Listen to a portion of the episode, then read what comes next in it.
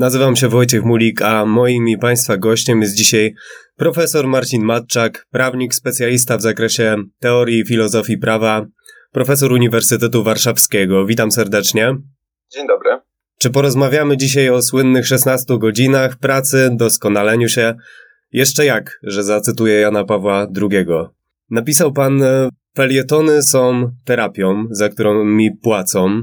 Stałem się dostarczycielem dawki dla zamkniętych w bańkach, dostarczycielem w kurwu. Nie obawia się pan profesor, że czasami jednak beki? Wie pan co, i jedno i drugie jest reakcją.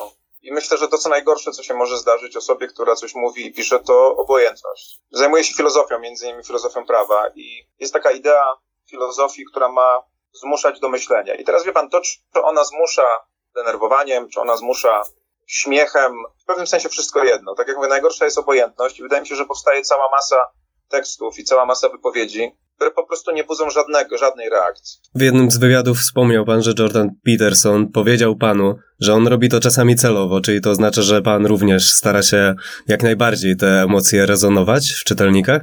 Ja nie jestem tak agresywny i nie robię tego na pewno tak, jak robi Jordan Peterson. Zresztą ja w tym samym wywiadzie o tym, że jemu powiedziałem, że uważam, że tutaj posuwa się za daleko. To znaczy niektóre z tych wypowiedzi, które u niego się pojawiają, to są wypowiedzi, no naprawdę idą zdecydowanie, zdecydowanie za daleko. A panu nic takiego się nie zdarza? Czy in, czym innym jest moim zdaniem postawienie nawet kontrowersyjnej tezy, a czym innym jest y, wypowiadanie się w sposób, który jest krzywdzący. Ja mam nadzieję, że mnie się udaje takich rzeczy uniknąć. Młodzi ludzie chcą zmienić świat. Pana pokolenie za to uważa, że dalej państwo chcą e, definiować ten świat. Na jakiej podstawie? To jest oczywiście bardzo szeroki temat, który jest także jednym z tematów, który mnie interesuje. Ja brałem udział ostatnio w rozmowie, którą zorganizowało TOK FM. Trochę ona była taka zaoczna ta rozmowa, to znaczy bezpośredniej komunika komunikacji nie było.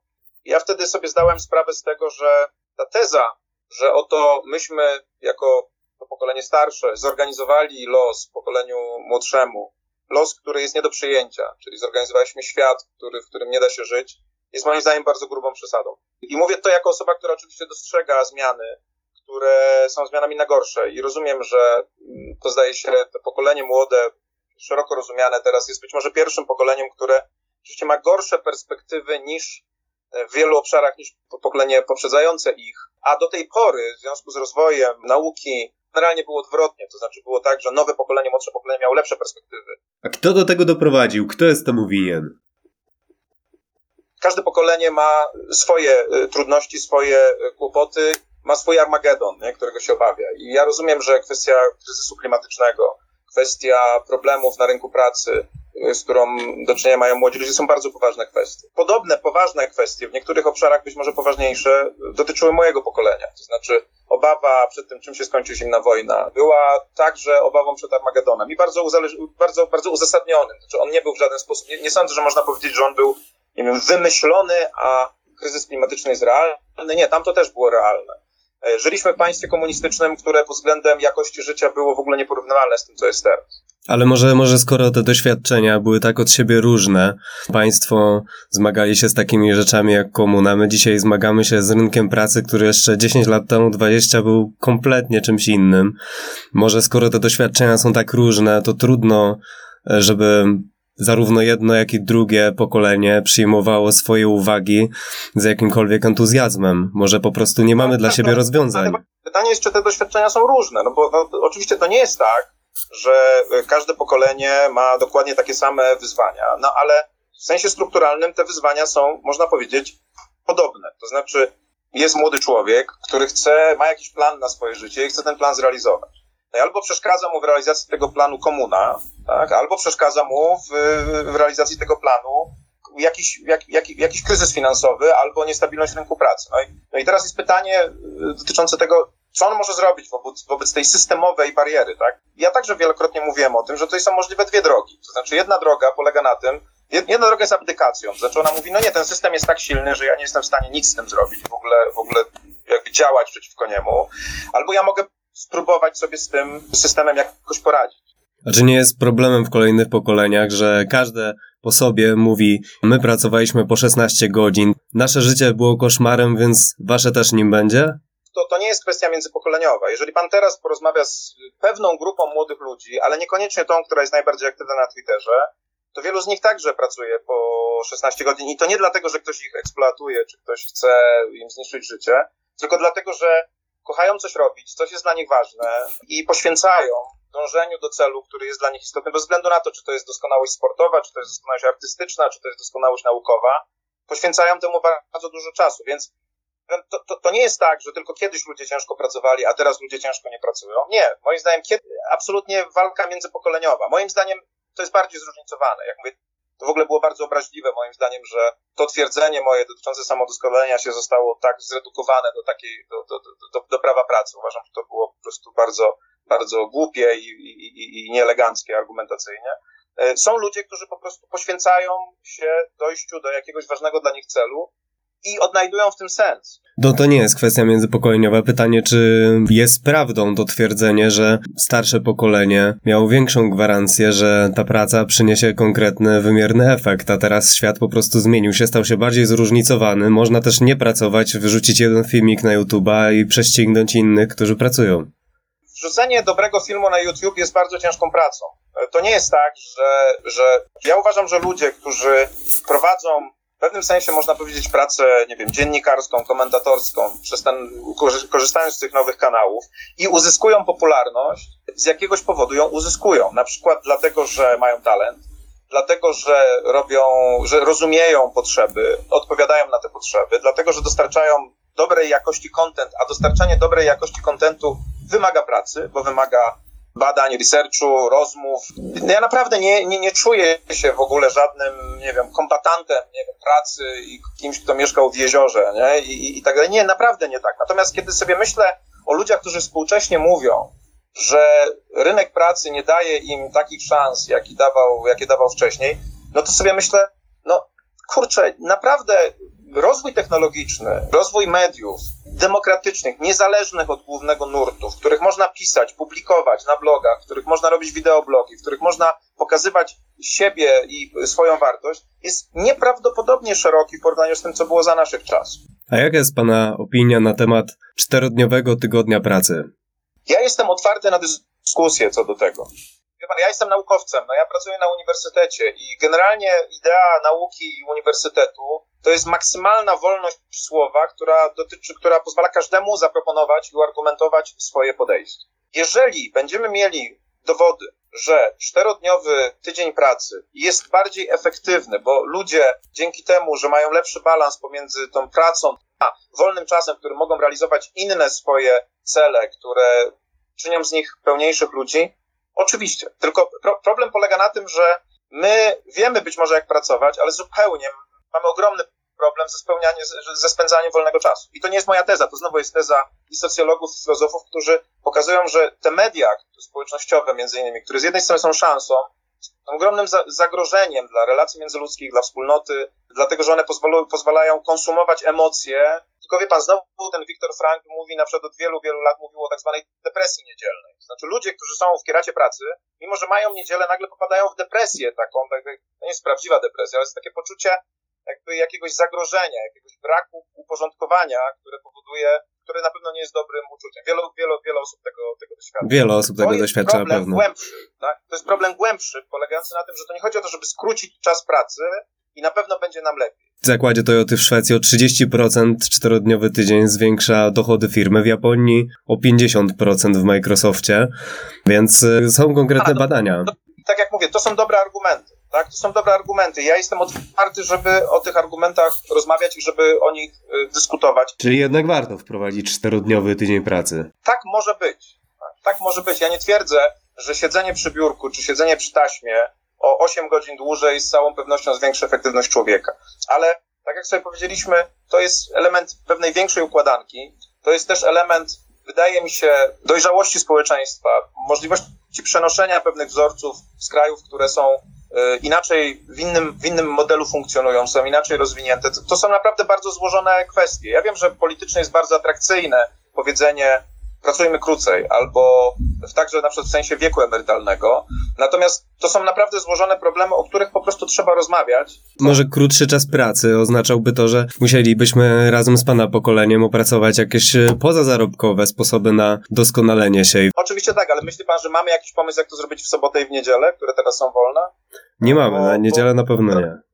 No, no, no, więc problem polega na tym, że to, czy my, y, znaczy możliwość rozmawiania na temat tego, jak wygląda nasze życie i kiedy nasze życie daje nam satysfakcję, a kiedy nie daje nam satysfakcji, jest możliwa także wtedy, kiedy mamy pięciodniowy dzień pracy, tydzień pracy.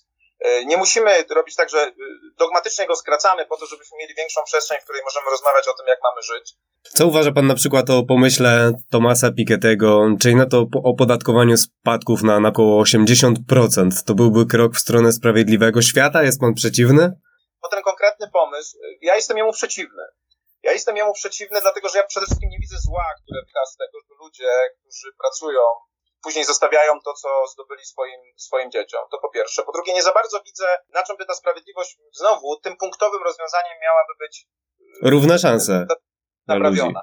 Ja rozumiem, że tutaj jest obawa jakby akumulacji pewnego rodzaju bogactwa po stronie ludzi, którzy niewiele zrobili, ale to nie zawsze tak jest. To znowu jest pewne myślenie kategoriami odpowiedzialności zbiorowej, zbiorowej polegającej na tym, że każdy, kto pracuje i każdy, kto dziedziczy, w jakimś sensie, znaczy właśnie każdy, kto dziedziczy, jest, jest, jest w jakimś sensie podejrzany. Ponieważ tam jest możliwa bardzo dużo różnych innych relacji. Tak? Jest, są możliwe takie relacje, w których ten, kto dziedziczy, poświęcał się, po pierwsze, nie jest w stanie sam na siebie e, zapracować, albo poświęcał się innym działaniom, które dzięki temu, że mógł to robić, na przykład, nie wiem, wie pan, jeżeli teraz ktoś uprawia naukę w Polsce albo na świecie, to to nie jest strasznie przychodowe zajęcie. Nieraz dla ludzi, którzy mają zapewnione dobrobyt, że tak powiem, dzięki temu, że mają bogatych rodziców, poświęcenie się na przykład pracy naukowej czy pracy mniej dochodowej jest bardzo dobrym pomysłem. Mi chodzi o to, że ja mam wrażenie, że tutaj jest bardzo dużo takiej cechy, która znowu, której młoda lewica ma bardzo dużo, czyli takiego resentymentu, polegającego na tym, że tak naprawdę główne problemy widzi się w tych, którzy mają, i ich obarcza się za to, że inni nie mają. A powinno ciekawe. się obarczać tych, którzy nie mają? Nie, nie, nie, nie. No właśnie, nie, być może nie powinno się nikogo konkretnie obarczać, tylko problem jest taki, czy y, jeżeli mamy ludzi, którzy są przedsiębiorczy, którzy chcą rozwiązywać problemy, którzy mają ten, ten, ten dar, tak, mają talent. Jeszcze raz podkreślam, wie pan, pieniądze nie biorą się znikąd. Tak bardzo rzadko biorą się znikąd. To prawda, czasami biorą się ze spadków. Jeżeli ci ludzie pracują i na przykład robią to dlatego, żeby swojej rodzinie, swoim dzieciom i swoim wnukom zapewnić lepsze życie, to proszę mi powiedzieć, czy sytuacja, w której ci ludzie będą mieli świadomość, że to, co robią, później trafi do państwa, które, na przykład tak jak nasze, przeznaczy te pieniądze według swojego uznania na cele, które wcale nie muszą być bardzo sensowne. Bo pan, nie wiem, dlaczego młoda lewica sądzi, że jeżeli będzie ten podatek, to te pieniądze, które trafią do budżetu, na pewno będą przydatne. Może one zostaną przeznaczone na kolejny program Villa Plus, tak? Kiedy pan zagłębi się w filozofię, która jest u podstaw, która leży u podstaw działania nowej lewicy, to jest taka filozofia, która nie wierzy jednostce, nie wspiera jednostki w jej staraniach, tylko widzi klasę, widzi grupę, widzi znowu zbiorowość. Moim zdaniem to jest podstawowy błąd. Tak? Ludzie są jednostkami i żeby chciało im się zmieniać świat, żeby chciało im się z tym światem brać za bary, tak? muszą mieć motywację. Ale gdyby wszyscy zaczynali od równego poziomu, to też by mieli motywację. Gdyby wszyscy zaczynali od równego poziomu i ta rywalizacja byłaby jeszcze większa. Nie, no, no wie pan, no, no, no, no nie, no właśnie chodzi o to, że nie. No właśnie przed chwilą sobie, wie pan, to, to, to tak nie działa, że w momencie, w którym wszyscy, w którym wszyscy, no bo niby jak to miałoby działać? To w taki sposób, że tylko dla pierwszego pokolenia byłby to szok. Każde kolejne zaczynałoby od równych szans. Ja rozumiem, że, nie wiem, pan pracuje przez całe życie bardzo ciężko, staje się pan milionerem, następnie oczywiście nie przekazuje pan tego swoim potomkom, tylko zabiera się panu z tego 80%. I kto decyduje o tym, na to, co, na co to ma iść? Tak? No, kto? Czy mamy tam w głowie wybitnie sprawiedliwego człowieka, który na pewno przeznaczy to na wyrównanie szans? Tak, tak mówi człowiek, który bezgranicznie wierzy państwu, a więc znowu czemuś, co jest ponad jednostką. Ja nie mam zaufania do państwa, że ono lepiej dokona dystrybucji tych pieniędzy niż ja sam na przykład. Niby dlaczego? To też będzie jakiś człowiek. Nie chodzi o to, żeby dokonać jednej zmiany, skrócić tydzień pracy, albo wprowadzić 80% podatek i dzięki temu nagle wszystkie nasze problemy się rozwiną. A załóżmy, że te pieniądze nie byłyby do końca przejmowane przez państwo, tylko na przykład utopijnie przelewane porówno na konto obywateli. Nie oznacza to, że jesteśmy wspólnotą, że państwo jest najważniejsze, tylko na przykład oznaczałoby to, no bo czy taka osoba ma, która otrzymuje ogromny spadek, ma taką samą motywację do działania jak reszta społeczeństwa? No nie, nie sądzę. Okej, okay, tylko pytanie jest takie, jakim problemem w ogólnym problemie nierówności, czy w ogólnym problemie y, podejmowania inicjatywy jest to, że ktoś milionera jest zepsutym dzieckiem milionera.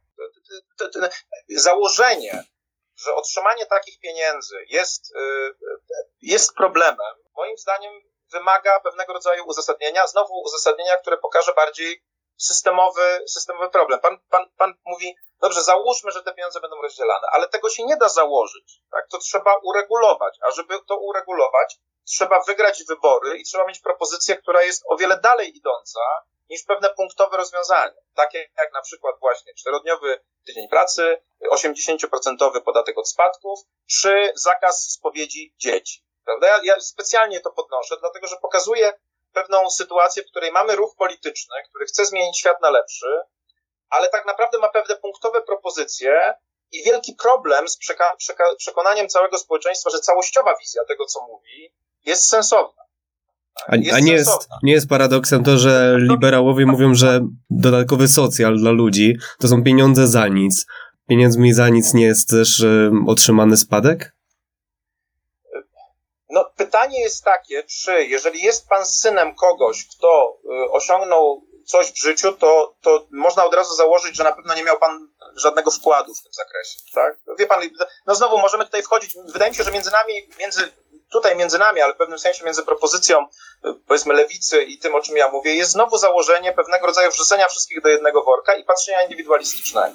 Lewica walczy o podatek progresywny, który moim zdaniem jest o wiele mądrzejszym rozwiązaniem niż taki bardzo wysoki podatek od spadków. Który, dlaczego założenie istnieje takie, że, że funkcjonowanie tego człowieka nie przyniosło benefitu społeczeństwu, tego, kto miał ten, ten spadek, na tyle, żeby on mógł sam zagospodarować swoje pieniądze i żeby musiał zawierzyć komuś innemu, który jak powiedziałem, ten ktoś inny wcale nie musi być taki, taki bardzo sensowny. Może dlatego, że tak jest obecnie i żyjemy w niesprawiedliwym świecie.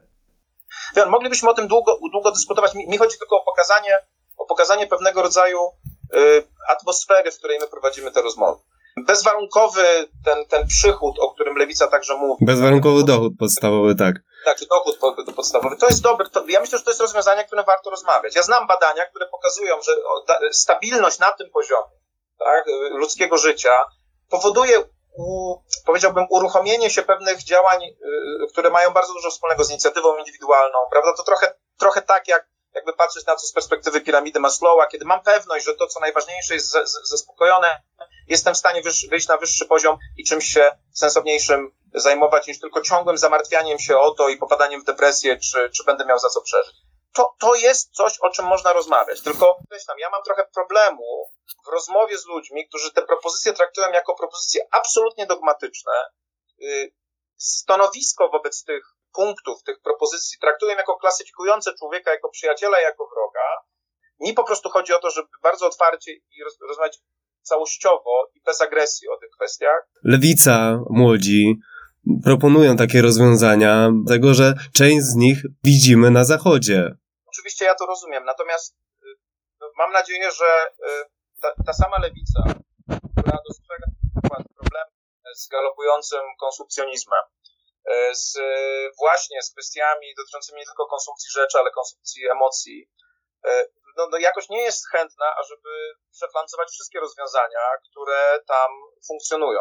To, wie pan, ja, ja myślę, że jestem już za stary, żeby padać na kolana przez, przed, argument, przed argumentem, w którym ktoś mówi, no wie pan, ale tak jest w Szwecji. Albo mhm. no wie pan, tak jest w Stanach. Nie? Amerykańscy naukowcy tak stwierdzili. Ja jestem zwolennikiem patrzenia na społeczeństwo jako na pewnego rodzaju ekosystem. Tak? Ja w ogóle zajmuję się kwestiami tego, w jaki sposób normy i, i, i pewne, pewne porządki normatywne, takie jak na przykład idee funkcjonujące w społeczeństwie, pozwalają mu się rozwijać z perspektywy teorii ewolucji, bo jest tak, taka dziedzina, która teorię ewolucji stosowaną do biologii stosuje do kultury, do norm i do instytucji.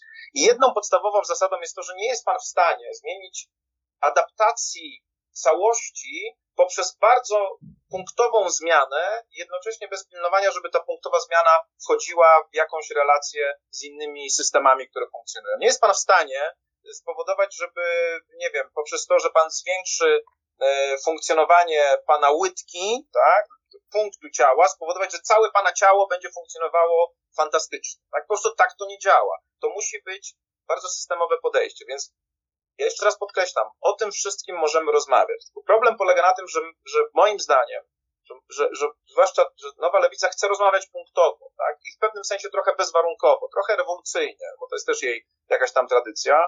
Ja bym chciał rozmawiać spokojnie i pokazywać, że to nie jest tak, że mamy y, na Zachodzie pewne idealne rozwiązania, które jeżeli tylko je wprowadzimy, to od razu zmienią nasz świat i spowodują, że będzie nam się żyło y, idealnie i że przejdziemy z dystopii do utopii. Po prostu tak to nie działa. Tak? To nie jest takie proste, bo gdyby to było takie proste, to te kraje też miałyby y, u siebie utopię, a bardzo często to, to jest po prostu nieprawda.